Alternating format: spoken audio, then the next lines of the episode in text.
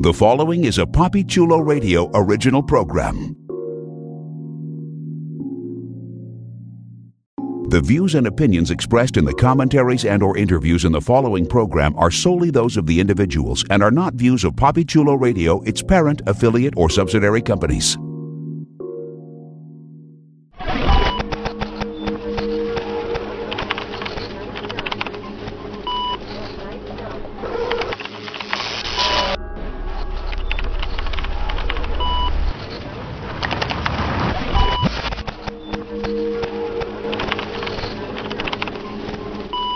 Avengers Initiative, Falcon and the Winter Soldier. Welcome to the Avengers Initiative, Falcon and Winter Soldier, a PapiChuloRadio.com original series, Papi Radio, celebrating a decade of podcasting excellence. Today is Monday, March 22nd, 2021, and I'm your host, Jeffrey Arauz. During this podcast, we'll be having an in-depth discussion on Disney Plus's The Falcon and the Winter Soldier. Please welcome my co-hosts, Priscilla Rocha Hey, everybody. and Professor Echs. Hello, everyone. Let's jump into our discussion of Season 1, Episode 1, which was titled New World Order and debuted March 19th, 2021 via Disney+. Plus. Here's the official synopsis of the episode. Sam Wilson and Bucky Barnes realize that their futures are anything but normal. I guess that's what happened. Okay, so let's talk about this. Wait, what'd you say, Priscilla? That's such a disappointing synopsis. It's so teeny tiny. I think they do that on purpose on Disney Plus, the first one, so that it isn't too spoilery. But even that, I mean, you can go anywhere with that.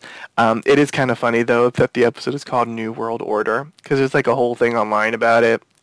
Listeners, don't Google it because you'll just go down a rabbit hole of stuff. But it's so I think it's funny. I like I could see those people being like, "And there's a sign. The episode is called that." Anyway, so before we actually start talking about the episode, mm, I have a general question. Like, what do we think of the Falcon? What do we think of the Winter Soldier? What do we think of them as characters? Because these are the two Marvel characters that we will be following along on this journey for the next, well, this is one episode, for the next additional five episodes of this Disney Plus series. Both of them have been, in essence, sidekicks best buds to Captain America, so we are very familiar with both of them from the Captain America trilogy. They have appeared in other of the team-up films as well. So what do we think of them as characters? I know that there's like a huge like um lusting for the Winter Soldier. Like go on social media and you'll see like a whole thing with him, which is kind of fascinating because he's a killer. But uh, so there's like a whole psychological thing about it. I mean, the you know people love that man from the You television series, and he's like a stalker. So you know people find ways to fall in love with characters that are kind of twisty. Uh, but what do we think of these characters, uh, Priscilla? Well, I'm not of the subsection that's like really interested in Bucky. I like Bucky. I like Bucky's tragic backstory, but like I'm more interested in finding out how he's gonna go on his path of redemption. Like I think Nice. that's more interesting to me. I And like as that. for Falcon, like I'm more uh, he's the character that I'm more interested in uh, uh, from both of them because I want to see what it's like in his head to go from being out of the blip and like not having existed and having the world pass you by and having to come back and have Captain America basically be like, well, here's the shield, you're the next Captain America, and have to reject that. Like, what's going through your head, sir? How did you do? Why? Why would you do that? Very interesting points. Um, I will say, personally, I've never really understood the fascination with Bucky. Like, I've enjoyed him as a character. Like I think he's interesting, and he he has brought some interesting storylines to the entire MCU proper. But I know that there's like a huge fascination with him, and, and I guess maybe I don't get it, but I am interested in his character and seeing where this is going to go, especially based off of just the teases that we got in this first episode. So I know he's going to go on an interesting journey. I've always enjoyed Falcon. Um, Anthony Mackie just brings just this air of cool to the character, and so he's always been a breath of fresh air whenever we've seen him. I recently rewatched um, The Winter Soldier, so Captain America, The Winter Soldier, and uh, that was the first time we saw Falcon, and uh, it, it just it was awesome. Like he was really just refreshing as the character. So uh, I'm hella intrigued to see where we go with him. Professor, what about you? What's your connection to both of the characters?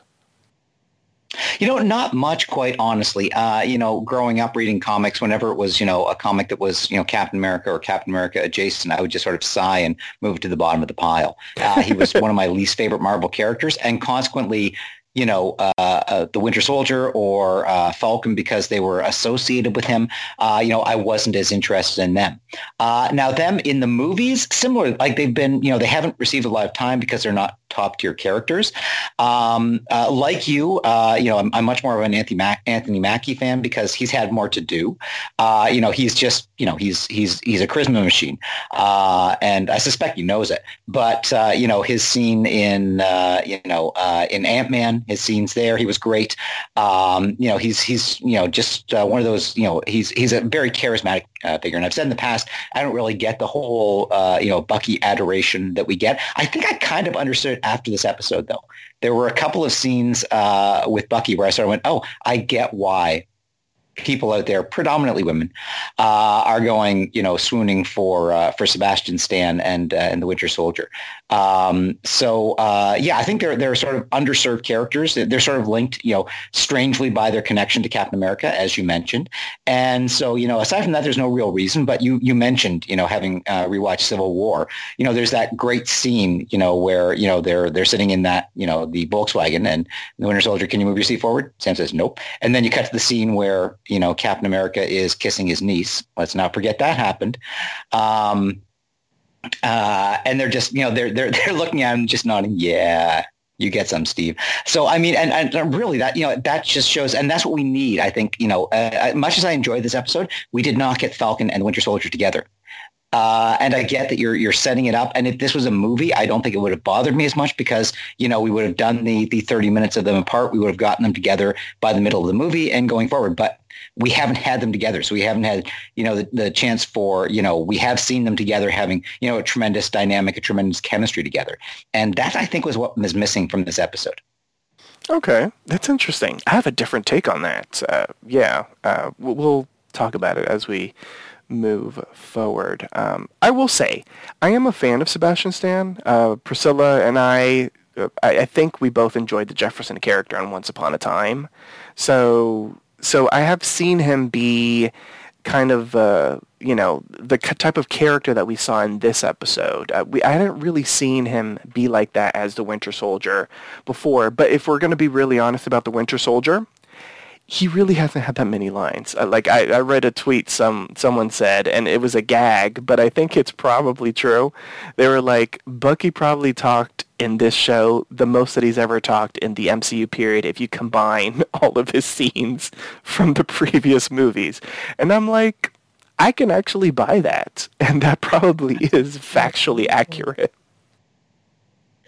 It's so true. yes. He's been in stuff. Like he was, you know, he had a presence in The Winter Soldier. But now that I've recently seen it, he didn't really talk. And in Civil War, he did not have that many scenes. And he did talk, but there weren't that many scenes. Yeah, so it's like it's funny. Like Bucky really hasn't talked. I think his his talkiest moment was in the first Captain America, but that one actually I haven't seen in a moment. So um, I, I, know that uh, there's the accident, and so I think he disappears like halfway through the movie, right? Or maybe even before that because that's all. Um, yeah, it's he, he does get more. You do get you know more of of uh, of Bucky Barnes before he becomes a Winter Soldier uh, in the first Avenger. So we get to see him, you know, with Cap when they're growing up, and we get to see, you know, uh, In the you know, him, uh, when they do that. So I think we do get more of Bucky uh, in that film. But you know, he's not the Winter Soldier yet. That was, you know, the person that he was before Yeah. what happened to him happened to him. Very true. Very true. All right. So as the professor alluded, we do get two stories in this uh, premiere. We have an entire story featuring Sam Wilson, the Falcon, and we have an entire story featuring Bucky Barnes, the Winter Soldier. And they do not cross paths at all in this episode. So we're going to handle each storyline individually. And we're going to start off with uh, with the Falcon. So the first thing that I want to discuss is the major set piece, the major sort of cinematic action set piece that we get in this episode. It is a MCU big screen style action sequence that oddly enough, I'm so glad I watched uh, The Winter Soldier before this. It it mirrors the opening scene of The Winter Soldier. We have a hero uh, saving a hostage from Batroc. And and that's what the Falcon does. Uh, we there's a hijacked plane over Tunisia. They need to get uh, the um, Air Force captain. Falcon is brought in. His man on the ground is a character by the name of Torres, who pers- point of personal privilege. I had no idea who he was. I didn't know he was a thing from the comics. Then afterwards, I realized he's a big thing from the comics. So th- that was really exciting. And in essence, it's a huge action set piece. It's all in the air. It is a little bit of CGI and like all this kind of, well, a lot of CGI. And it's just, it's cinematic. And of course, Falcon saves the day, and and that's you know it's it's spectacular.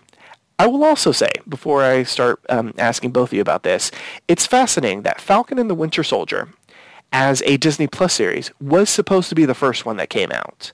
It was supposed to be Falcon and the Winter Soldier, then it was supposed to be WandaVision, then it was supposed to be Loki. Because of COVID and shutdowns and all that kind of stuff, WandaVision ended up being completed, uh, the, the most of it was completed, and that this, that, or the other. So WandaVision came out first, and now it's Falcon and the Winter Soldier. I think that was probably the best thing that could have happened for Disney Plus, period, because WandaVision was so different. I think we needed, or we need this sort of return kind of to normalcy with Falcon and the Winter Soldier before we get into Loki, which I think is also going to be completely different. So it's kind of nice that this series is kind of sandwiched between two series that are kind of out there. And, and I think it's it's better than having this, you know, sort of more traditional MCU product and then having two sort of weirder stuff. I don't know. I just I, that's what I think. I don't know if y'all agree with that. But let's talk about this, Professor. What did you think of this action sequence that we see with Falcon saving the day? Well, it uh, you know you were mentioning the idea that this was supposed to be the first, and I think they sort of were looking at it as a bridge going from the MCU to Disney Plus because that opening was MCU all the way. That was you know uh, you know amazingly shot. Uh, incredible scenes, uh, you know, fight sequences, uh, you know, showing the hero being heroic, you know, uh, you know, outthinking uh, his opponents as much as anything else. As you mentioned, the callbacks to the Winter Soldier with you know Cap jumping out of a plane without a parachute, um, you know, saving the hostage, and even you know facing down Batroc, everyone's favorite French uh, leaping, kicking, uh, punching bag for uh, for heroes. Oui, oui. Um, so I think it was a, and also, you know, as someone who speaks French, I was able to follow along, and yep, he was, uh, you know, the uh, the subtitles did match up to what he was saying, which is not surprising because Georges Saint Pierre does speak French. Um, so yeah, I thought it was a, a very great way to open it. You know, you were mentioning the, the contrast with WandaVision. I think you know this would have been. Um, I, I think yeah, it'll be interesting to see what happens because I think WandaVision did manage to capture uh, the zeitgeist, maybe more than the Winter Soldier, uh, than Falcon and the Winter Soldier will. I think plenty of people will watch it, but I don't know if it's a sort of show where we'll be, you know, watching it as intently. Uh, you know, I can't imagine me going on a five-minute cock and balls, uh, you know, analysis from Falcon and the Winter Soldier. Well, there you go. Um, uh, so you know, um, uh, I think it's going to be a more conventional uh, MCU type story. And I think the opening of it really felt like that because, you know, it's, it's bringing us in, you know, it's, it's, it's, it's, we're launching right into it. And then we, you know, then we, we, reset, we re-rack, uh, and we see the more personal moments. Uh, and they sort of do that with both of the characters, uh, intriguingly, you know, starting out with, you know, an action scene and then showing them in their daily life, uh, which felt much more like the MCU than, uh, than the first couple of episodes of, of WandaVision did. True. Mr. St. Pierre is Canadian. Just uh, French Canadian. French Canadian, yes, oui, oui, monsieur. Okay, uh, so Priscilla, I want to get your take on this as well, but I want to get your take on Torres in particular because we're introduced to Torres in this sequence, and uh, initially he just seemed sort of like the man on the ground, uh, you know, the ground support, sort of like giving us a little bit of exposition. You know, we're introduced to the terrorist group LAF. We now we learn that it's Batroc that's behind it, or at least involved with it. We also get a little bit of intel as to what's been going on in the world through Torres when he's talking to Sam about another terrorist group that has been popping up called the Flag Smashers. So we see that they're sort of luring people in and they're using technology to gain sort of a following and that sort of thing. And uh, and we also learned that um, with the Flag Smashers, we um, we're getting another ramification of Thanos' snap. That these people believe that life was better during the blip when half of the population was gone and in essence they want to return to that. So I want to get your take on two different things. Number one, Torres, who apparently is a big thing in the comics. And number two, uh, what do you think of just the idea of the flag smashers and the fact that we're seeing another ramification from Thanos' snap? I love the fact that they brought up Torres because in the comics he's supposed to be the next like um, Falcon. So if this show ends with Falcon taking on the mantle of Captain America and him taking on the mantle of Falcon, that's just gonna be like a perfect like circle and a perf and I'm gonna love that. So yes, great, perfect. Yes, and, and a Latino Falcon. It's awesome. Exactly. More Latino representation in our comic books. Love it. But um I just wanted to say that I like him as a character. He adds he adds humor and like a touch of how do you say like life to the to the story. Like when he was like, "Is Captain America on the moon? Are you flying him there?" and, and but and Falcon just kind of like, um, no, what the hell are you on? that was just perfect. But the flag smash, as for the flag smashers. Well, can, before we move into that, just uh, the fact that he was sort of, in essence, it was a, a sort of commentary on conspiracy theorists that are out there today. And so I just, I thought the shade of that was kind of spectacular. I was like, oh, they're talking about all those conspiracy people that are on YouTube talking about stuff. I'm like, okay, that's funny. Continue on, Priscilla. Apologies. well, also when when they talk about the flag smashers, I was just kind of like, huh. This so this is our new enemy that we're gonna be facing because I figured that they're gonna be the ones that are gonna be the big bad because they've faced a foe that's going to how do I put this? That's going that that's that's going to challenge them both in I, I don't want to get into the next scene though. But I just okay. want to say well, that, we're, that, well, that we're going to be there in a moment. Smashers, huh? I said we're going to be there in a moment. Okay. I just want to say that, that the flag smashers look like they're going to be the next the, the, the next big thing that they're going to fight against. Yeah, no, absolutely. Yeah, they certainly the tease uh, the tease that was given at the start, uh, there was a payoff later on, which uh, we're, we will get into a moment. Um, so let's jump into. Uh, Before we do that, oh, can yeah. I just say something about Torres? Absolutely. Oh, thank you. Torres is Mephisto. Okay. Yes. You know, what? I was I'm still thinking WandaVision. Oh my God, I, I'm so embarrassed. not gonna lie. I was ready to do a Mephisto as well as a Doctor Strange joke at some point during this podcast because that was like the the prevailing theory of WandaVision, and I was like, you know, might as well bring the gag in over here, uh, and then we can do it again over on Loki. Uh, so let's move back to the U.S. So Sam goes to D.C. and there's this um, this uh, what would you call it? Uh, it? In essence, he's presenting uh, Cap's shield to be displayed at the Smithsonian, and he does, you know, a speech, you know, in very a very Cap style speech about Steve Rogers, and then we get an MCU Avengers cameo. At least I'm calling it a cameo because I have no idea how much uh, Rhodey is going to be involved in uh, the Falcon and the Winter Soldier. He was listed in the credits, so maybe he appears later on as well. Um, so we get a moment where, uh, in essence, Rhodey is asking Sam, you know, why why didn't you do it? Why why aren't you with the Shield?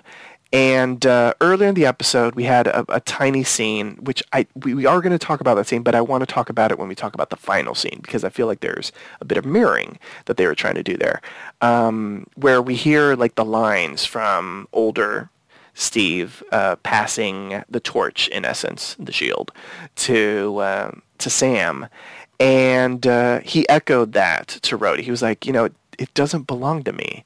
It belongs to to Cap, basically. So this was a small moment.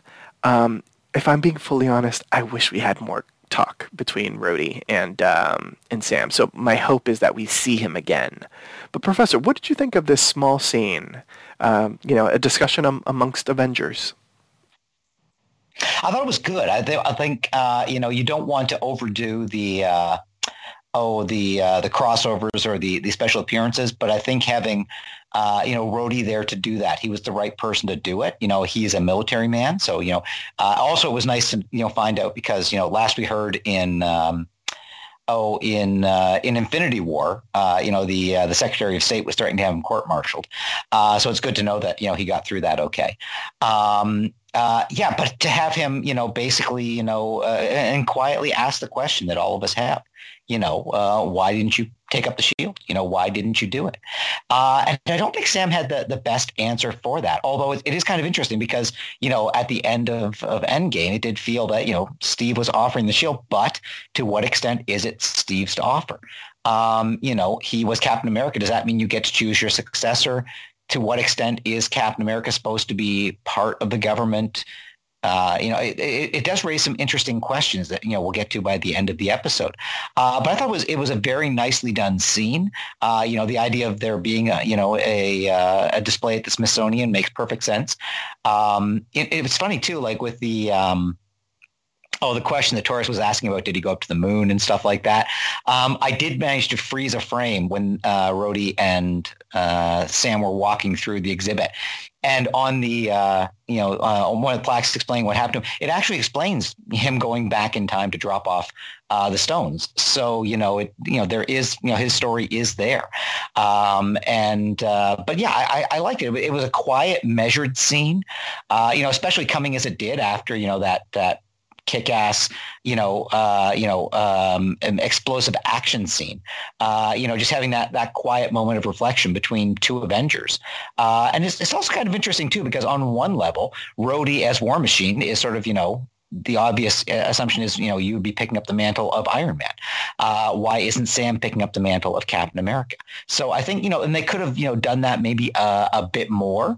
Uh, and, um, uh, but overall, I thought it was it was a nice, quiet, thoughtful scene, and those were the right two characters to have it. So I thought it was it was really good, just in terms of of pacing uh, and to give us a transition into where we go next. It, it worked really, really well. Mm-hmm. Yeah, I wish we had more of it though, and I need at some point in the series, and I feel like we are going to get this. I, I need Sam to fully explain why he didn't want to pick up the shield uh, because I feel like it's more than just it belongs to Steve. That's at least my hope is that there's a little bit more to that. I think we got a hint of it in his uh, in his speech, you know, because it did have that uh, that uh, uh that Sam, uh, you know, slightly mocking his ability to stand stoically for pictures. But when he was talking about what Steve was, the symbol that Steve was, I don't think Sam Wilson sees himself as being that kind of a symbol.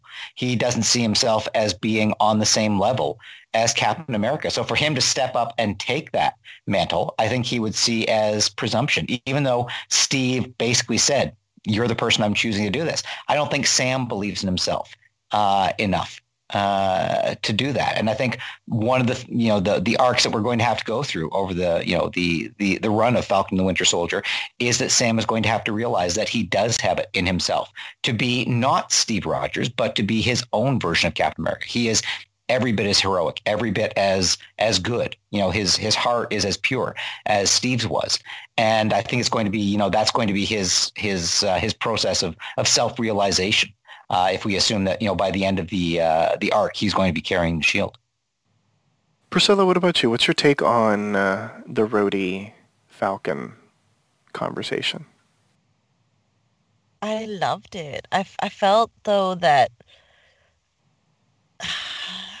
I felt that it was mo- I, I felt the imagery was more powerful though like the the fact that it was the shield juxtaposition uh, by like a bar- a clear barrier and that clear barrier was what was set between him between the falcon and the shield that mm-hmm. would have been his that like and that's kind of like enforcing the conversation, which is the fact that he can't take the shield. It's not his to take. I like that. The imagery was fantastic in this episode. Like props to Kari Skogland, who is the director. She did, I mean, please, MCU, give her a film because this was a beautifully shot episode from the larger set pieces to the more smaller intimate sequences. I mean, it was just visually impressive. So moving on, in this conversation with Rhodey, we get a little tease of uh, Sam's family, which we didn't really, I'm trying to think, period, like point blank in the period, did we get any information about Sam in any of the films? I feel like no. So the fact that he's got a sister in New Orleans and no, not New Orleans. It's in Delacroix, uh, Louisiana. Um, like the, it, it, expanded his world, which clearly, I mean, it's a series. It's supposed to expand his world. So in the next scene, we are introduced to his sister Sarah, and uh, we learn of the just financial struggles that she's been having to keep the family fishing business afloat. See what I did there. And uh, yeah, so we get a little bit of their relationship. We also sorry, sorry, Jeff, I didn't I didn't see what you did there. Could you explain it for us? Oh, I'll explain it in the after show. Uh, oh, okay. yes, and so we also see that um, what we have Sam, who's in essence, I mean, he's a hero in real life with like the Avengers, but he's a hero in his personal life as well because he's really trying to save the day with his sister and like and gets the proper funding that's needed to expand and to in essence save the business. So they go down to the bank and even though he is an Avenger, at the end of the day, um, that does not help him secure any type of credit or loan to, to save uh, the family's business. We're going to stop right here for a moment. And I want to talk about Sarah in particular. I want to talk about their relationship. And I also want to talk about the revelation that we had in this episode, which is something that I don't think has ever been discussed in the MCU proper. Like, how do the Avengers make money? How do they make money? How do they make a living? How can they afford homes and apartments and beautiful cars and this and that or the other. How can they afford it? And uh, it turns out, as much as Stark did a whole bunch of stuff technologically.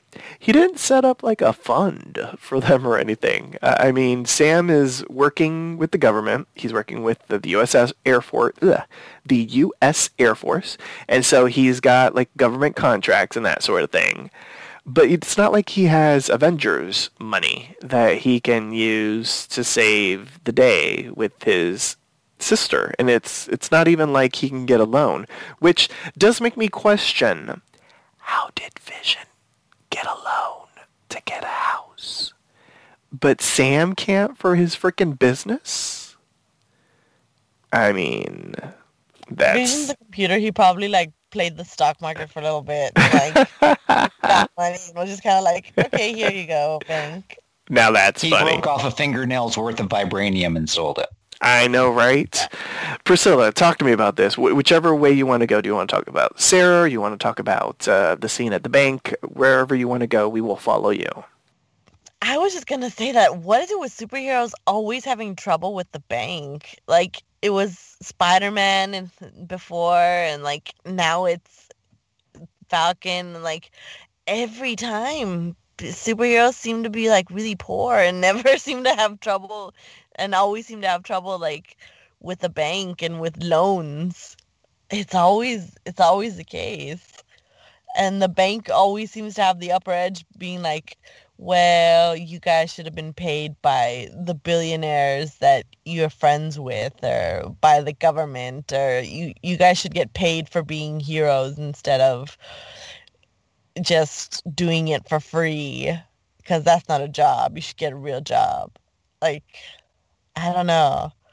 That sucks. I, I, I was watching, like, usually I get, like, reciprocal, like, embarrassment whenever it comes to like really sad moments like that and i was watching that one with like that moment with like my hand over my eyes being like no i feel so bad for you guys why Yeah, they did bring race into it a little bit, which I thought was interesting. Um, just because that was that was so good Yeah. i loved the fact that they brought in race into it because it's true it is true like- because it's real life. And if we really think about it, in the MCU outside of Black Panther, we haven't really had to deal, or I don't want to say we haven't really had to. They they just haven't brought up race issues and racism and racial inequality in the MCU. Kind of period outside of Black Panther. And so the fact that they brought it up here, I thought was really important because we are dealing with a black superhero. And, uh, you know, just because he's a superhero doesn't mean that at the end of the day he isn't a black man in America. And uh, I, I like that they brought it up there um, because it was very real. And it also is reflective of the writer's room. We have a black showrunner, and uh, in an interview that I read over the weekend, um, he said that the majority of uh, the writers in the writer's room are black. And so it, it helps when uh, there's representation in the writer's room. Another thing that I do wonder, and I sort of teased it before, and, and uh, so I'll bring it up now. Another thing that I wonder about the hesitancy about Sam taking the mantle is because he's a black man in America. And I wonder if he has any qualms about being a black man and how people would react to that as as being this symbol of America. Because uh, you know, out of all of the Avengers, this is Captain America, and uh, I wonder if they would uh, sort of tackle that subject as one of his qualms, and I think that could be really interesting. Well, they had I don't know if this gets into spoiler territory, but like in the clips at the very end, the the um the ending show the ending markers, so to speak, they had a clip of the the black um the first black Captain America, so maybe they'll bring him up in the show. Oh, interesting. Oh, you mean at the the end credits when they showed flashes of imagery? Oh, okay. Mhm. Very interesting. Maybe. Yeah, I'm sure that's. I mean, yeah, I would think that if they're showing it at the end credits, that it'd be something that they might tackle on the series. Uh, what about Sarah? What did you think of her, Priscilla? I liked her. I thought she was a really great foil to to Falcon. Like she has the same sort of core of I'm just as sassy and I'm just as uh, and I'm just as cool as you are, but I have responsibilities that I had to deal with and I have to be tough. I, I was a widow. I had to raise two kids while you were out in the blip. It's made her somehow like her core even stronger than Falcons is, I should say. Like Mhm. it's it made her so relatable and so cool. Like I just I loved her. I felt that she was I don't know throughout the whole bank statement and stuff when she's just kind of like I've been through this process before. We can't we can't get a loan. We should just sell the boat. I I, I was kind of I I felt bad and I felt for her. I felt I felt like she had the point. Like if she's gone through this and it's been 5 years, that means she's gone through all of the the the the ups and downs. hmm So she knows what she's talking about. He wants to swoop in and be the hero, but sometimes you just can't do that. Yeah, not in the real world, in real life. Very true. Professor, what's your take on uh, Sarah? What'd you think of her in, in the episode, as well as uh, the storyline uh, with uh, Sam going to the bank, trying to get the loan? Um, I, I will say, just before I, I let you get, give your take on it, Professor, the one thing that I thought was very real about their conversation, outside of just the chemistry that they have, um, whenever you hear celebrities sort of talking about their family uh, in interviews and that sort of thing, you always hear celebrities say, "Oh, they're you know they're not impressed with you know whatever the Grammy that I have or you know this that or the other." So the fact that she was like, "Oh yeah, you know when you went up there and you were fighting with uh, what did she call him, Doctor Spaceman or something?" Like I was just like, the fact that she is just not impressed with it made me laugh, and I was like, "Okay, that's that's real life right there." Uh, Professor, what's your take on Sarah? Oh, Sarah's great. She and uh, and Sam have you know a, a tremendous chemistry. They really do feel like a brother and sister. Like when she hit him, and uh, uh, and later when he goes, "You don't hit me again." Uh, but also, you know, because she said, you know, it's not going to work. It's not going to work. And and he said, "No, I can I can fix it. I can save the day." On the England Bank, it turns out she was right, and uh, you know, and and she's basically telling him, "Look, you don't understand. You went away. I'm the one who stayed behind and have been dealing with this." And uh, it felt very real. Uh, you know, obviously, you know, a, a loving and affectionate relationship between two siblings, but some tensions. You know, there's obviously some tension she has that, you know, he went away, not just going off to space and, and not blipping, uh, but, you know, he joined the Air Force. He, you know, left the family behind. She was the, the dutiful child who stayed behind and ran the business and kept it going and kept in the family. And, and he's the one who's coming back saying, well, you can't sell the house and, and you can't sell the boat, you know, because they're half mine she's the one who stayed behind. And I think there's an understandable, you know, I don't want to say resentment, but, uh, you know, understandable sense that, hey, hey, you don't understand what I've had to go through while you've been off doing your thing. Uh, so that felt very real to me. That the two of them are great. Uh, let's not forget to mention, uh, you know, the two nephews. Uh, wow, those kids are delightful. Um, uh, I don't know if they're actors. They didn't seem like actors. They just seemed, uh, you know, incredibly real. That scene with the no video games. Yes, video games. And then the three, two, one, boom. They were pitch perfect. Um, the scene in the bank, oh, heartbreaking. You, you saw it coming, you know, and and part of that is because this is, you know, the thing that separates uh, Marvel heroes from DC heroes is that Marvel heroes, not so much in the MCU, and I think it's interesting that I think maybe they are going a little bit more back to the comic book origins uh, for these MCU, uh, these Disney Plus shows because I do think we're going to be dealing with issues of racism in which, as you said, they haven't really dealt with that in the MCU. We're going to be dealing with, you know, uh, issues of, of poverty, which we, again, haven't really dealt with in the MCU. Uh, you know, uh, they're, they're going to be dealing with, you know, the, you know, one of the things that the, uh, uh, the bank guy said is that, you know, post blip, you know, all these people have shown up and that, you know, changes how much money is available uh, for these resources and stuff like that. So, you know, they're, they're grounding it. So even though you're, you're starting the episode off with, you know, a guy flying through the air and, and shooting people willy-nilly at random, um, you know, that's then grounded by the, the reality of the lives that the heroes lead. And again, that's, that's very uh, Marvel truthiness once again, you know, shout out to uh, mediocre white man who turns out to be the bad guy. You know, way to go, Marvel. Uh, that it's become like you know when you see someone holding an Apple phone, you know they're a good guy, uh, and when you see someone not holding an Apple phone, you know they're a bad guy. Uh, similarly, uh, anytime you see a middle-aged white guy in a Marvel show, going forward, I'm just going to assume they're bad, uh, and haven't been disappointed so far. Well, there you go. But it's true, Android people are evil hey.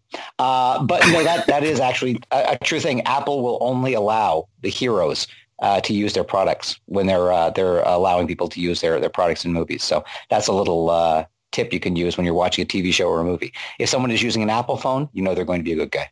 Oh, that's fascinating. I did not know that. I will start looking at people's phones. Angelos Torres, Torres was holding an mm-hmm. Apple phone, which means he's not Mephisto. Oh, okay. Well, that is true. But that still leaves maybe one of the kids to being Mephisto. Yeah, they were adorable. See their phones. That is true. They, they, they were just so natural. Adorable. Were, yeah. I mean, the, the two must be brothers in real life, but they just did not seem like they were acting at all. They just seemed utterly, oh, mom's away. Let's go play games. I know, right? Time for Fortnite. Okay, so moving right along, we're going to continue with this story. And uh, oh, one little oh, yes. thing I, I, did want to mention, mm-hmm. uh, getting back to you know the White Devil in the bank. Um, one thing that sort of struck me about um, uh, the way they were playing that again, you know, uh, Anthony Mackie is playing Sam Wilson as you know bit of a celebrity, you know, you know, a, a, big deal Avenger. I did kind of like the idea that you know when the guy was trying to place him, you know, and, and couldn't quite place him. He, his immediate assumption was, you know, he's, he's an athlete. You know, did you play for, you know, LSU or whatever it was? Mm-hmm. Uh, and it, it, felt to me very much the sort of scene where, you know, you have someone who has been, you know, the uh, the college celebrity or, or even a pro player or something like that. Uh, but, you know, the, their celebrity doesn't go as far in you know the real world or, or when you're dealing with the financial people and i think that was you know a um, a dose of reality that you know obviously you know, Sam's sister expected all along, but I think that Sam had to experience, um, you know, uh, you know, in, in terms of, you know, coming back to earth. Uh, you know, it, it, doesn't really matter. And again, I think to a certain extent, I think having his sister sort of call out the, uh, you know, the potential racial aspects of that uh, I think was important and I think is definitely something that they're going to be dealing with going forward.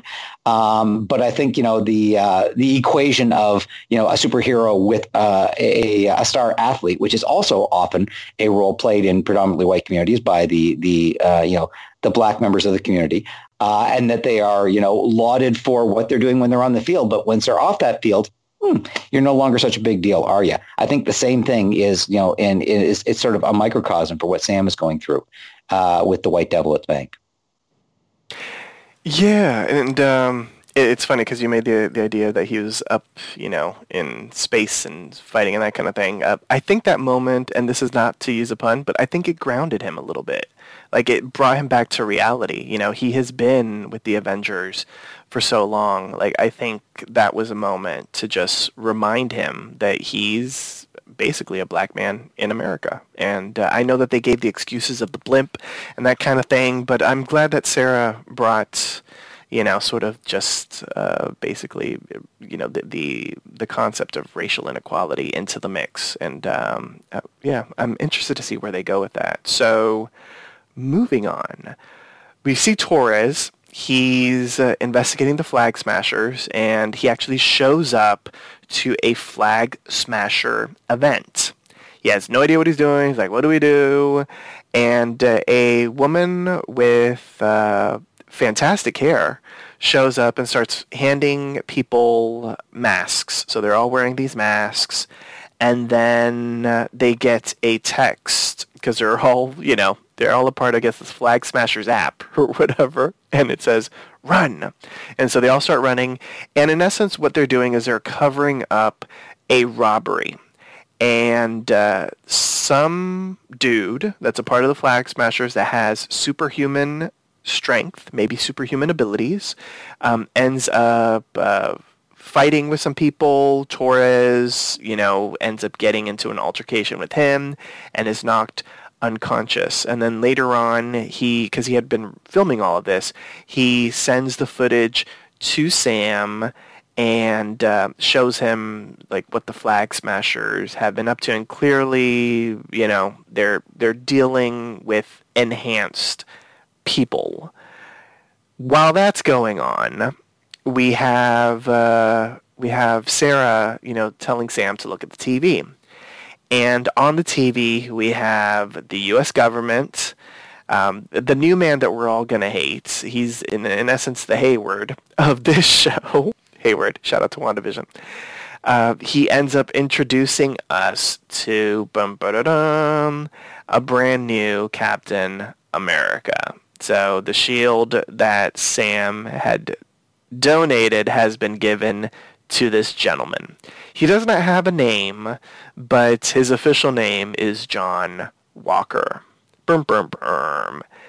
Now, I want to go back and reference the very opening of the series because the series opens and closes with two quiet scenes. I mean, we do have the TV going on, but quiet as in Anthony Mackie isn't talking, and all we get is him emoting. And man, just props to Anthony Mackie. What a great actor because he conveyed everything in that opening and everything in that ending that I needed to know as far as to what Sam was going through. There was so much being said in the stillness. And I just loved it. Props to whomever it was that created this, whether it was the writers or the director, Anthony Mackie, I mean, all that were involved. Just beautiful. Just the opening and the closing. It was just spectacular. So let's talk about this. We learn a bit more about the Flag Smashers. We got at least a little bit of intel as to um, what type of people we're dealing with. It looks like it's people with metahuman abilities. And we have Captain America 2.0. Burr, burr. Priscilla, I know that you you had wanted to talk a little bit about the Flag Smashers. I don't know if it was this scene or I don't know if it was the Captain America scene, but uh, the floor is yours. Let's talk about it. Yeah, this completely cemented the fact that they're gonna be the, the big bad of, of the of the season because, well, you saw the the uh, the guy with the powers come up and completely like demolish our Torres. Like I I was just kind of like You don't hurt Torres. What the hell? Like what are you gonna do? Like he went up to him and I'm like, Did you see how he bent the metal? No. You're not gonna be able to do shit to him. I know, right. It was too dark, it was nighttime. He didn't see that part. if not, he maybe wouldn't have approached.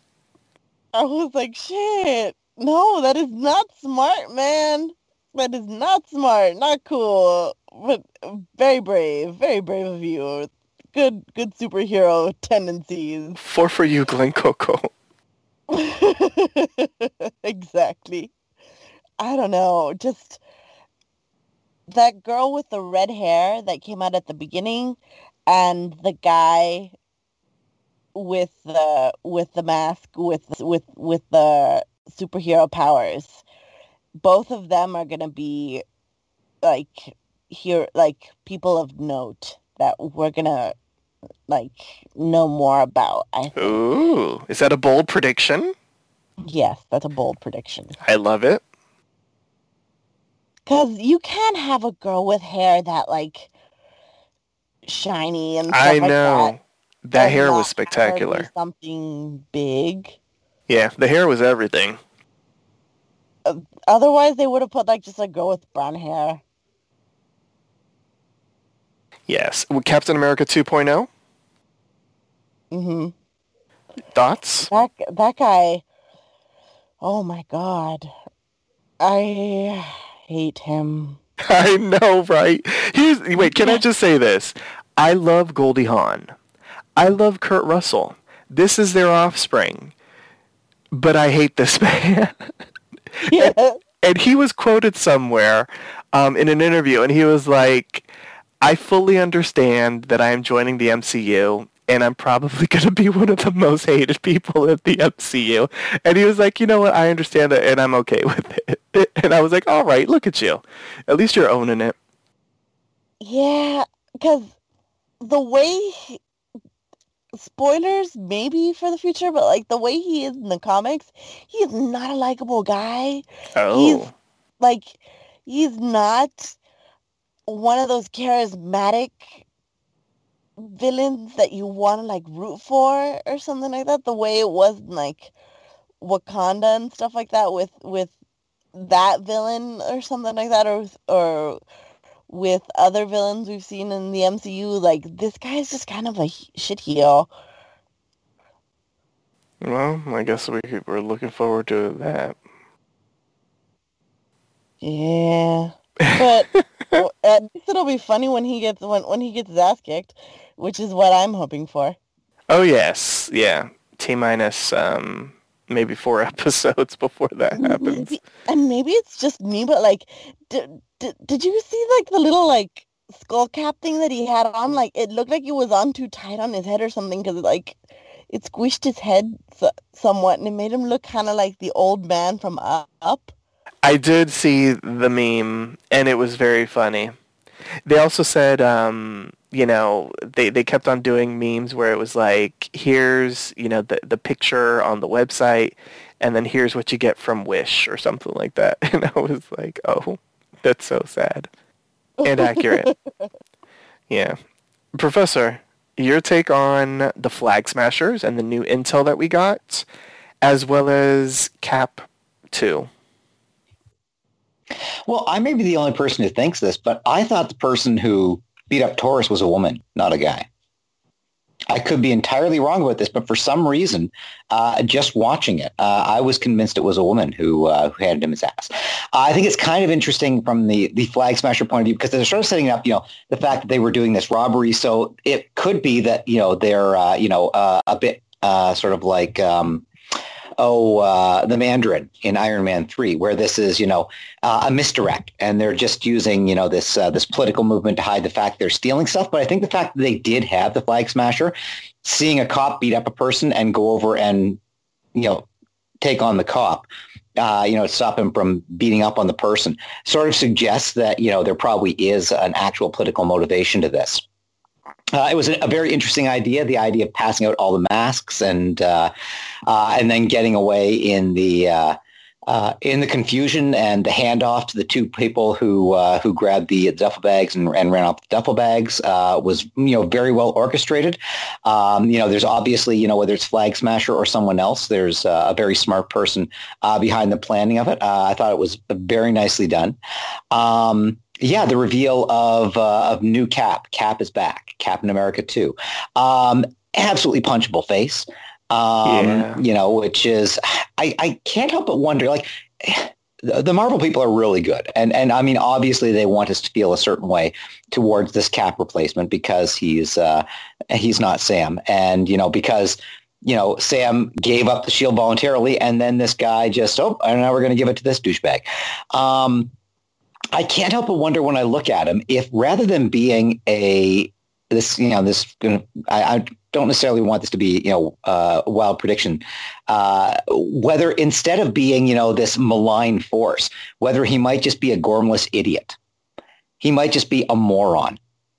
Because the way he posed the way he looked in that costume the way he winked at the camera did not make me think this is like an evil villain who's going to be a worthy adversary for our uh, for our uh, our heroes, this struck me as a chump, a cheeseball. Um, yeah, a total cheeseball who is just you know uh, totally gormless. Now in the comics, he's you know as as Priscilla was saying, he's a bad guy. He's a racist. He's uh, you know quite vile. Uh, I'm wondering if they might pivot away from that and just make him sort of a sad loser.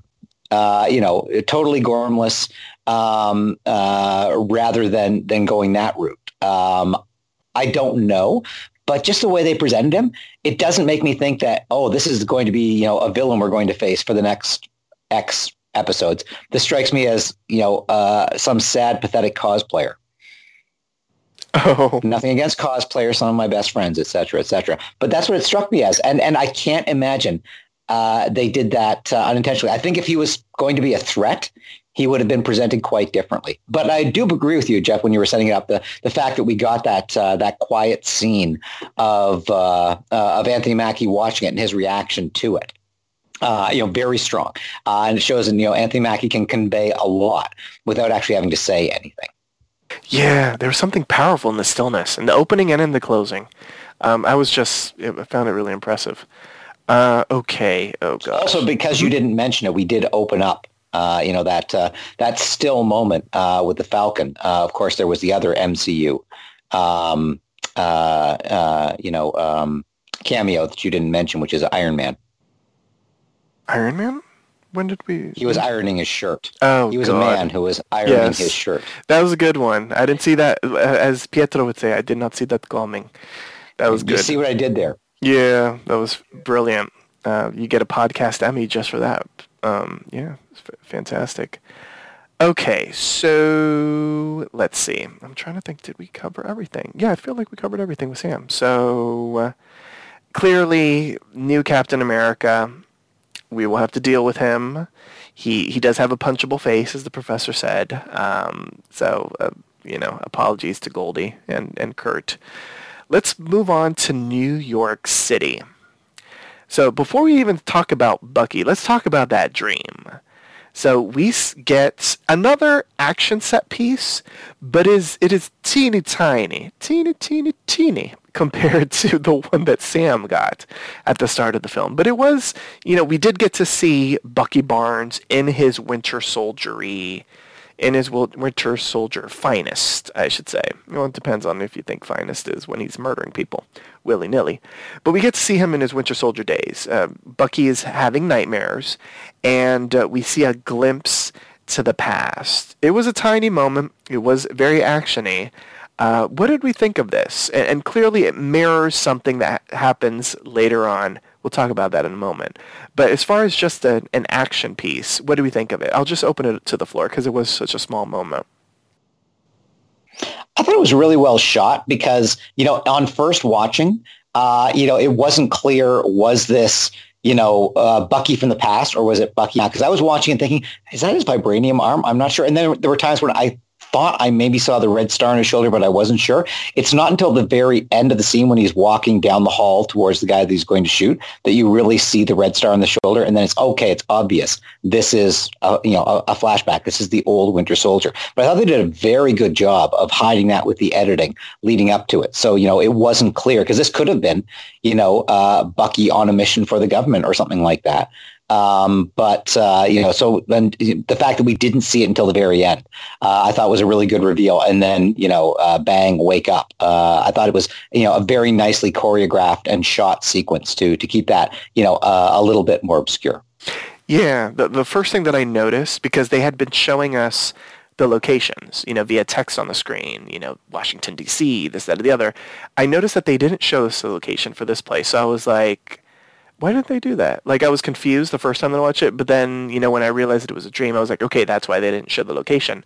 The other thing that um, I thought was brilliant was Bucky was sleeping on the floor, and um, having just watched Winter Soldier, uh, there's a conversation that Sam has with um, with Cap when they first meet, and uh, he's like, "It's the beds, right?"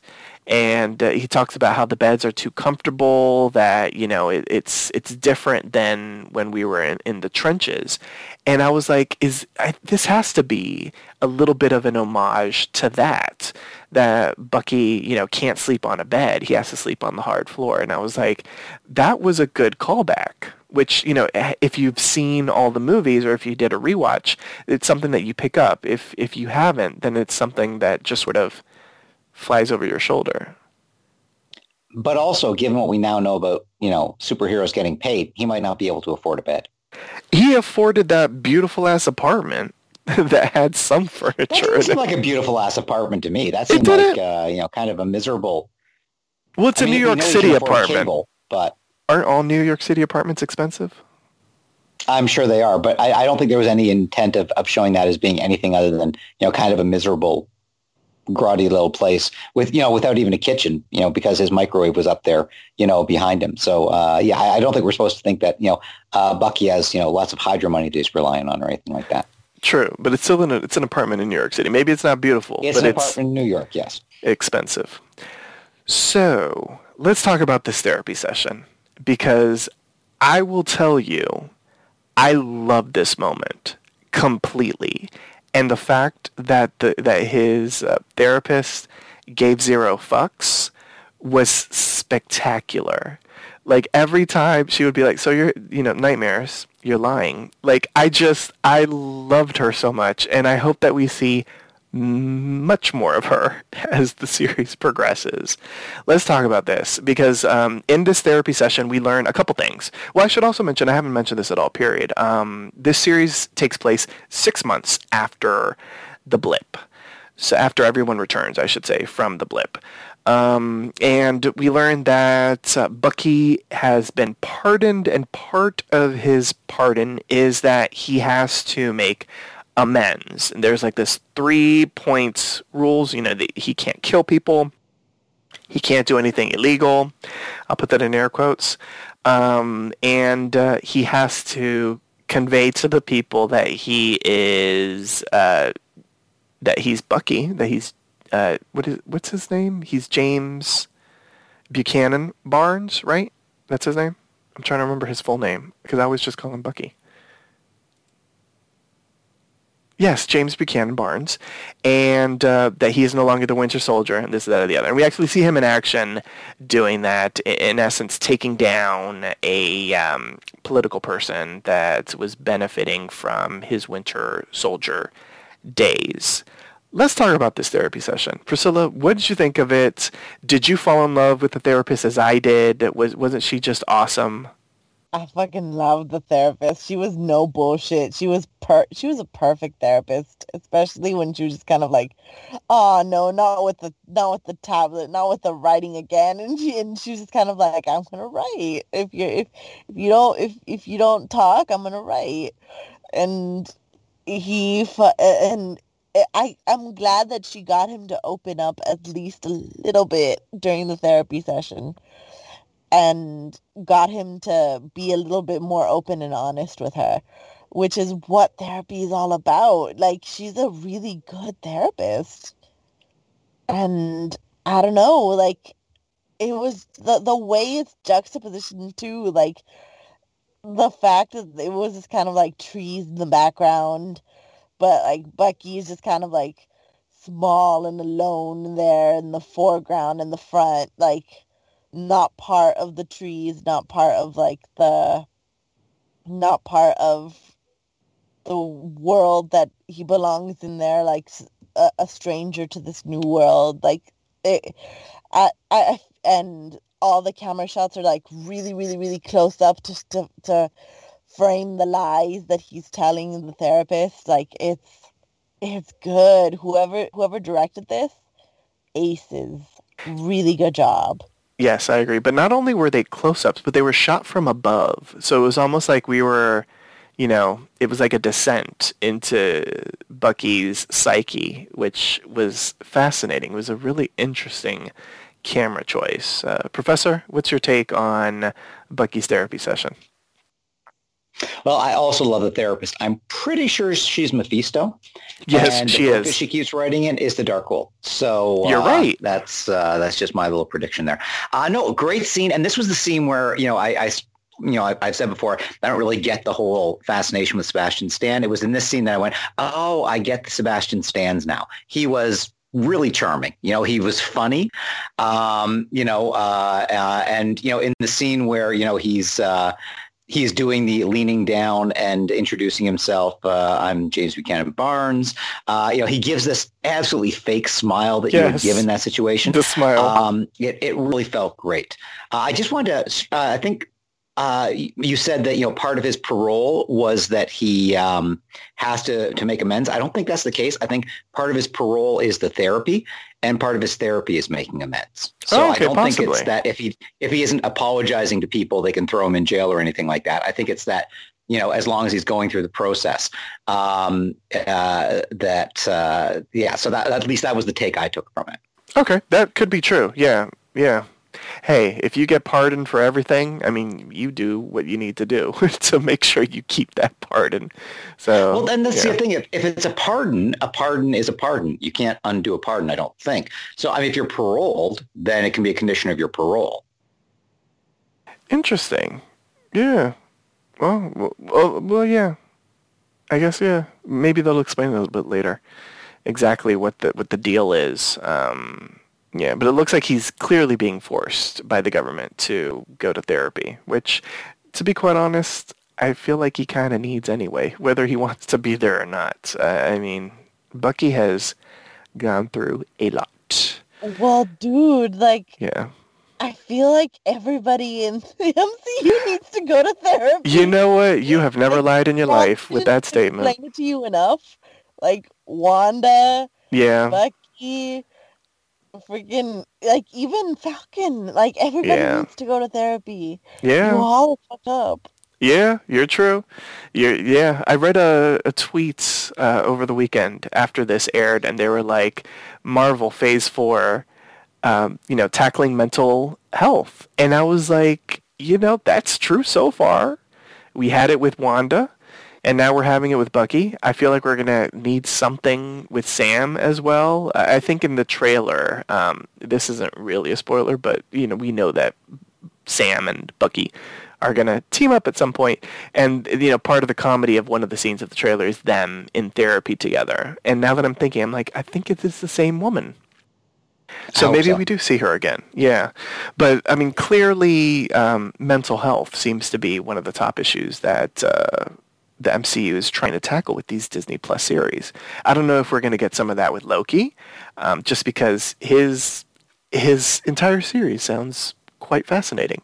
But maybe, uh, who knows? But it is fascinating that at least both of these Disney Plus series um, are tackling those issues. And another thing that I read that I thought was really interesting as well was um, someone had tweeted something to the gist of, "Are we getting spoiled with these Disney Plus series? You know, because we are getting the chance to really get to know these characters on a much deeper level than we would in a typical two-ish hour MCU film.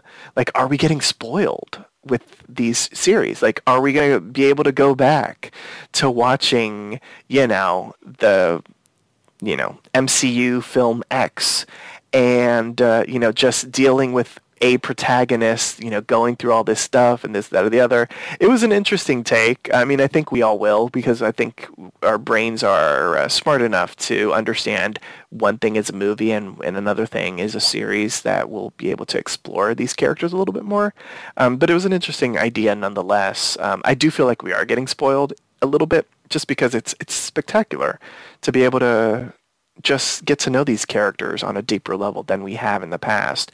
And it's been brilliant, um, just to heap more praise on Marvel, the fact that they're choosing these side characters. You know, we had Wanda and Vision in a bunch of movies, but teeny tiny moments in those movies. And they were given a nine episode series that really explored those characters on a deeper level. And we're getting that with two characters that, as we stated at the start of this podcast, you know, we knew very little of. Uh, Falcon probably had a little bit more screen time and a little bit more to do, but uh, Winter Soldier has been in the background, and uh, now we have them at the forefront. So, continuing on with the Winter Soldier. So we learn a little bit of his living situation. We learn about his neighbors. We um, meet a gentleman, an older man by the name of Yori, who is one of Bucky's neighbors, and we see that they have a friendship. And uh, and it, it is because of Yori that Bucky ends up going out on a date with the waitress at the restaurant that they're at and um, through the date and, and all of the awkwardness of the date, um, we learn that uh, well, we also learn through Yori. Like we we were brought it's brought up twice that Yori's son was dead. And, you know, he loved the red bean um, ice cream and, uh, or the red bean mochi. And um, we learn that, um, that Yori doesn't know how his son died. His, his son was killed without explanation. And uh, through the waitress, um, she ends up saying something incredibly profound, uh, you know, especially for a first date conversation. You know, there's a word for, you know, a child that's lost their parents. There's a, a word, you know, when you lose your spouse, but there isn't a word for a parent that's lost their child. And that triggers Bucky. And clearly, we and and Bucky knows that the the flashback that we saw was Yori's son being killed. It looked like Bucky was going to go and have the talk with Yori. Maybe that's how I read it. But then he he just couldn't, you know, once he saw, you know, that um, in essence Yori has a little bit of a memorial with this photo and candles and that sort of thing, and, and so um, yeah, so he doesn't. Let's talk about this. Bucky on a date, 106 year old man on a date who hasn't had a date since the 40s. Bucky on a date, and then the revelation about Yori's son. I, I will tell you, for me, I didn't put two and two together with like Yori and the son really until Yori was talking about the mochi. And then I was like, oh, oh, this friendship went dark and deep in a way that I was not expecting. Um, so uh, let's see, um, uh, Professor. Let's start off with you.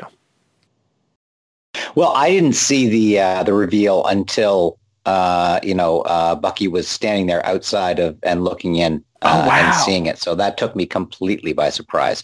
Uh, I've been uh, mistaken because I was sort of thinking about it in terms of you know uh, him hanging out with uh, uh, with the the older guy. I was thinking, well, you know, because I was confused about my World Wars. I was thinking, well, he might be in someone that he knew back in World War II. No, Bucky was World War it, was World War II. I, I could have been right about that. Uh, you know, uh, he could have been, you know, you know, an old person that he knew from that period of time. You know, he was, you know, slightly old enough, maybe, probably not. Now that I think about it, but that was what was throwing me off. I thought he was, you know, reconnecting with, you know, uh, a guy that he knew from the war in in the same way that they had. Um, oh, in uh, I think it was Age of Ultron, where you know Captain America was hanging around with uh, with you know older soldiers uh, from World War II as well. So that was what I was thinking that whole thing was about. Uh, so it took me completely by surprise uh, when we got that reveal. Um, prior to the reveal, wow, great uh, date scene, charming. you know, she clearly found him charming. Um, uh, you know, throwing in the little references like him showing up with flowers. Well, that's the most old-fashioned thing. And how old are you? I'm 106. You know, all the little jokes that are true. Uh, but you know, when people don't understand the truth, you know, why are you wearing the gloves? Poor circulation. Um, uh, you know, it's uh, it, it, was really well done. But yeah, just uh, uh, it, it was a great payoff uh, for that dream sequence to realize why he's having that dream is because he's trying to find a way to to make it up to this man. But how can he do that? He can make it up when he's doing the negative thing of bringing down someone that he helped out. But how can he atone for what he did to this person? Um, and I think I suspect that's going to be a reveal. You know that he's going to find some peace uh, he's going to have to be forgiven for that, for that, you know, one small act uh, before he can move on uh, by the end of the series. Yeah. Ooh, talk about the the feels. Priscilla. Talk to me about it. The the date. I will say the whole lucky cat thing with you know, with the waving and him stopping. That was just it. It was a moment that I will cherish for my life. I mean, that was just a gifable moment right there. Priscilla, the dates, and Yori. Oh my god, the date was so sad. Like it was cute. I, I I I get that, but like it was so sad because of that that that quote. And uh, correct me if I'm wrong, but isn't that quote from another TV series? The the one where it's just kind of like, um, what do you call a, a parent who loses a child. Probably. I feel like it's been said before. Uh, I just thought for our first day, I was like, damn, we're going to deep conversation on the first date. Mm-hmm. I think I think the original quote is, "What is grief if not love persevering?" okay, there was that too. I don't know. Just man, like I did I, as as a small bright note. I did like the fact that they put in the fact that he has super soldier serum inside of him because she's like, "Man, you're really put pounding them down," and he's like, "Yeah," and because he can, because he can't get drunk off of the beers. But um, other than that, like the the storyline behind the behind Yuri and like the the the scene with with the old man, I'm just kind of like, ah, I I figured it out when he talked about the red bean paste buns. I, I was just kind of like, oh my god, he's the dad. I know. And it's because normally, like, I'd be like, I'd be like, maybe, maybe Nitsi is not the dad, but Bucky looked so guilty at that scene. Like he just I looked kind of like, oh, like, like he was hot. He like, like it was a personal note to him that that that he was sad about his son, and I was like, oh, he's one of your victims. He's the victim. He's the he's the Asian man that that that you saw in your dream. It was a real dream, and that's that's what um got me going to that point. But um, yeah. I was just, God, I feel so bad for him. And do you re- do you think throughout throughout this this series he's gonna he's gonna be able to man up and tell him that killed his son? I don't know. the first on the list. I know. I see. I don't know how he does that because at the end of the day, uh, I feel I don't know. I, I feel like maybe he feels like he has to do it, so he probably will have to do it. And visually, storyline wise, it will give us an emotional moment uh, in the series. But there's a part of me that wonders if he'll he will at all at all have a conversation with maybe even Sam or somebody that's like, will the consequence of this um, be worth telling the truth? Because you know, at the end of it, I feel like Yori's going to feel betrayed because his son's killer befriended me. You know what I'm saying? And it depends on if we get any more intel as to how long they've had this friendship and that kind of thing. But I, I think the consequence of that could be more painful than the revelation. Um, he is on his list. He's got him circled. He hasn't crossed him out, so he. I think he feels like he's going to have to make amends. But I, I don't know how you make amends to that. I, be- I believe like you make him like he's been making amends by just being his friend, by hanging out with him, by being like a positive role in his life. But I feel like you make amends completely by saying you're sorry and by giving him closure because he says that that's what's been the biggest like Yeah. hole in his life that he Not doesn't knowing. know why why his son died that it just seems like a senseless massacre to him so if he had a reason as to why he died maybe that would heal him a, a, a, a bit of his soul Yeah, maybe. Maybe. We'll have to wait and see. A couple little things uh, before we wrap things up, and I don't know if either of you also have a couple little things, little tiny moments that y'all want to reference. Um, but something that I noticed, uh, well, one thing that I didn't reference was the fact that the therapist, um, Bucky's therapist, says that uh, he has been ignoring Sam's texts. So I feel like that's important because clearly we're going to have to get these characters together. So that's one thing. Uh, but the other thing that I noticed was um, on his list, Zemo is on his list. We know Zemo's going to be involved with the series, so I wonder what that means uh, because as we've seen some of his amends isn't necessarily that he has to make up with people. Some of his amends is taking them down for taking advantage of his winter soldieriness. So there's that. The other thing that i was wondering about was the fact that nobody recognized him as the winter soldier and I do remember that there was like a whole manhunt for him, worldwide manhunt for him, at a certain point in the MCU. So I think it's interesting that nobody, you know, is like, you look familiar to him. Um, he does have his hair cut, so I don't know, maybe it's that.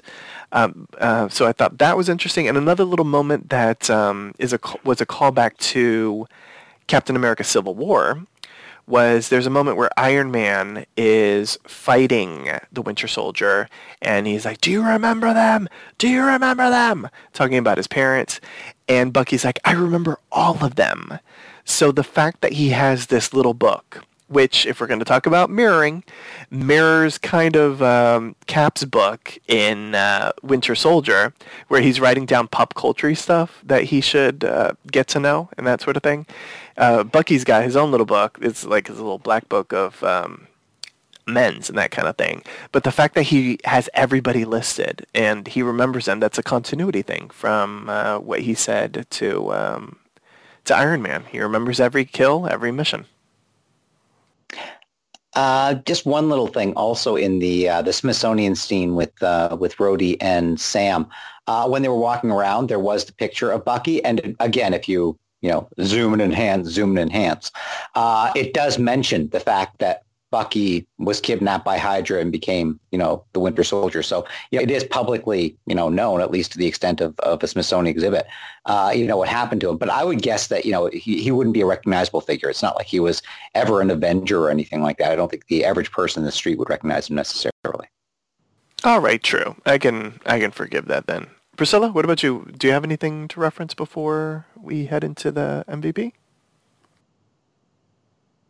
Um, nope. I, I got everything that I needed to reference. But I just want to say, to add to that, it's hard to, re- to to to remember those wanted posters as much as you want to to find like those kids that that that are missing or something like that or stuff like eventually they all just kind of fade into the ether because there's just so many of them to remember.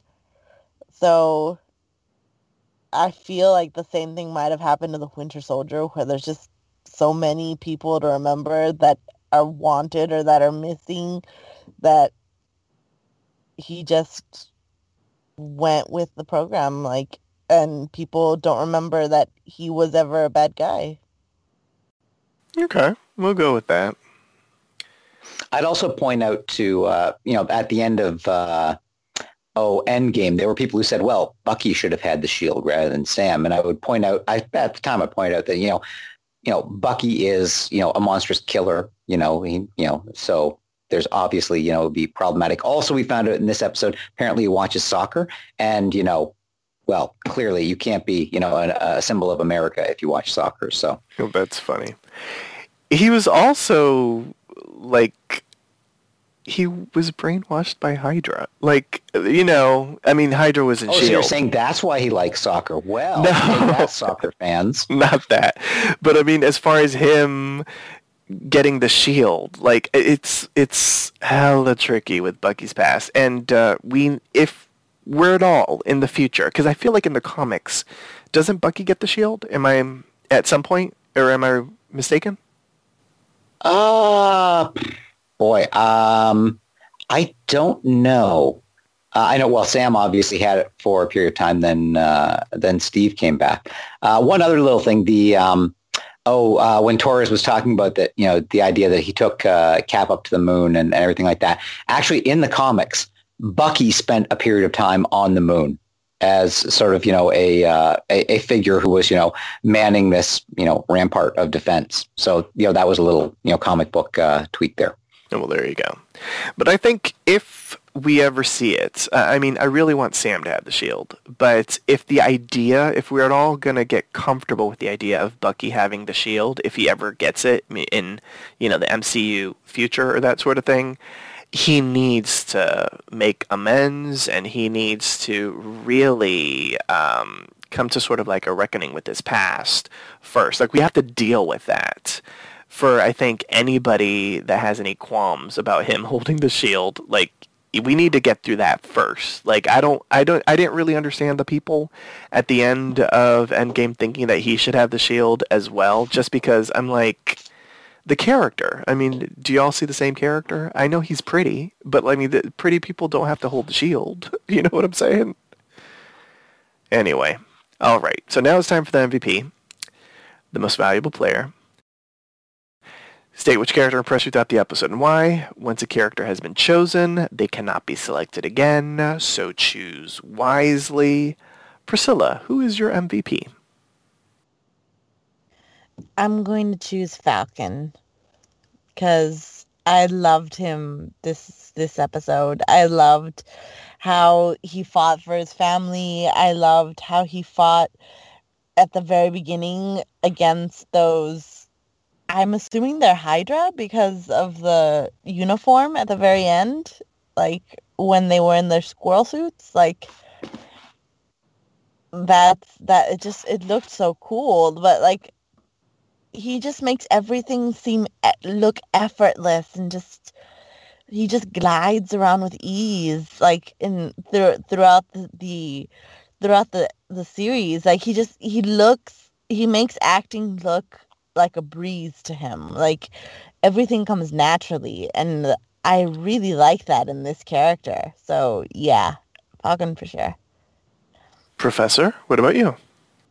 Uh, I'm going to give it to Torres. Um, you know, I like his introduction. I think it's it's always important when you're dealing with these uh, these larger than life characters to have that sort of more ground eye view. The person who can react with the astonishment when they do the amazing thing. And Torres managed to do that. He managed to to play off the idea that he's fanboying a little bit. He's obviously you know uh, a, a fan of Sam and and everything he's done.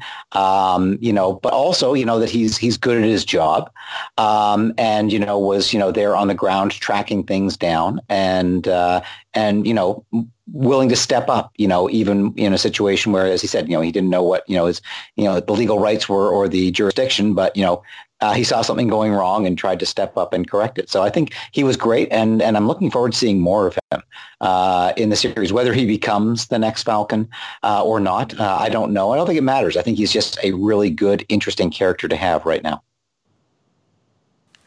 Very good choices. I, I thought either of you would have also would have picked the Winter Soldiers. I'm surprised that we got a side character so um, quickly. Um, I know that I said that I don't want the Winter Soldier to have the shield, but I will give him the MVP. I thought Sebastian Stan was fantastic in this episode. Uh, this episode was uh, Sam heavy, so we got a lot of Sam in the episode, and a lot of it was the world building and the setting up for the big bad and that kind of stuff. So Sam was heavily involved in that. So um, the Winter Soldier didn't get much to do but what he got to do was really interesting. I love the character work that Sebastian Stan did. Um, all of you know the emoting that he did, really conveying to us where uh, Bucky is at this point in time was brilliant. Some of the comedy stuff, which we didn't really see as much before, uh, outside of that scene that the professor referenced in Civil War, where it was Bucky and Sam together. Uh, we haven't really seen the Winter Soldier be funny, and um, he was charming and funny in this episode, and I like that. And clearly, we're being set up with a torturous story um, to come. Uh, it's going to be emotional. Uh, WandaVision was emotional with Wanda. We're going to get some of that emotional stuff with Bucky, especially him confronting his past. And um, based off of what we got with the Winter Soldier in this episode, I can't wait. So uh, yeah, props to him. Now it's time to rate the episode. How would you rate this episode on a scale of 1 to 10 Captain America shields? Because, you know, they're just giving them away. The point system is allowed, and if you found the episode exceptional, deserving of more than a 10, you may grant it the coveted golden cap shield. All right, Professor, let's start off with you. I'll give it nine shields. Uh, you know, a great start. Uh, you know, it, it got a lot of the pieces in play. There are still other pieces that we know are coming. Uh, I think they've hinted, you know, at, at race being an element going forward, which, you know, I applaud them for. Um, yeah, it, it, the problem is it just feels like so much like just, you know, one episode that, you know, until we see how it all plays out, uh, you know, uh, I, I, don't know how it will play out, but I, you know, I found it very enjoyable. Uh, part of it though is, you know, I was so blown away by some of the episodes of WandaVision and I just wasn't blown away in the same sense here. This, this felt like a very good MCU movie. Uh, I just wasn't blown away. All right. So we've got a nine from the professor. Priscilla, what about you? Um, I'll give it a 9.5. Like, I really liked it. I felt it was good. Some of the CGI was a little bit clunky during the the Red Wing scenes. I felt, especially at the beginning when it was kind of like hugging the plane, which is why like I dinged like 0.5 off. But really, other than that, like the family scenes with um Sam and the scenes with the Winter Soldier and his therapist were really strong scenes, and I felt that like Becky with Yuri was like also like a really strong scenes too, and I felt that you got a lot of emotional highs and emotional lows too. So you you you got you run the gamut of of of range of feeling this episode. So I, I felt it was good. 9.5 for sure. All right, we got a 9 and a 9.5. I will agree with Priscilla. I'm going to give it a 9.5 as well. Uh, I thought it was back to MCU basics, but in a good way. Uh, the action was great. The small moments with the characters were really good as well. I didn't mention Red Wing. Um, I know that we talked about a little bit, but the, just the fact that he has these gadgets, Falcon's gadgets, he gives them names and that sort of thing. Uh, I liked Red Wing. Uh, I don't know if we're going to see that gadget again. What was the one that he had in the other one? It was like the dwarves. Um, I think that was in Civil War, I think, at the opening scene, and like Black Widow was like, "I'm not thanking the dwarf or whatever." I, I just the fact that that he gives life to his gadgets is brilliant. That was that was Red Wing. That was Red Wing. Yeah. Was it was uh, was it, was it actually called Red Wing? I thought he called yes. him like well, the dwarf. I don't think he actually. I don't. I, he called. Yeah, he said. Yeah, I think he gave it the name Red Wing because that's a comics callback. In the comics, Sam had a pet falcon uh, that he had a near telepathic level of control over. So naming the drone Red Wing uh, was a callback to that. I'm pretty oh, okay. sure he was named that in in in the movie. Okay, because I thought he named them the dwarves or something. Um, I could be mistaken. It, yeah, but anyway, um, for me also, the, the, one of the reasons why I'm giving it a nine and a half is because we had two standout characters that I think um, will become fan favorites uh, by the end of the series or as we progress through the series. And I think it's Sarah and Torres. Uh, both were just brilliant in this episode. I, I love them. They're great additions to the MCU family. Um, and overall, just I, I, thought it was a really solid hour of television, or it wasn't full hour, but you know, hour almost of television. Uh, more like half an hour. No, it was like 40 minutes. It was more than well, WandaVision. The credits, though. Yeah, I think it was still 40 minutes with the credits. I think it's it. I think they say it's 49 minutes, but the credits are like seven minutes. So it was like about 40 minutes. So it's about standard what you would get on TV.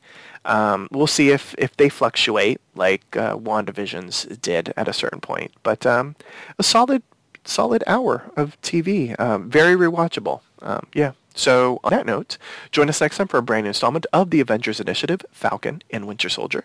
Here's our announcer to remind you on how you can interact with us. Follow Papi Chulo Radio on social media. We are on Facebook, Instagram, Twitter, at Papi Chulo Radio. Do you have any questions, suggestions, comments, or concerns?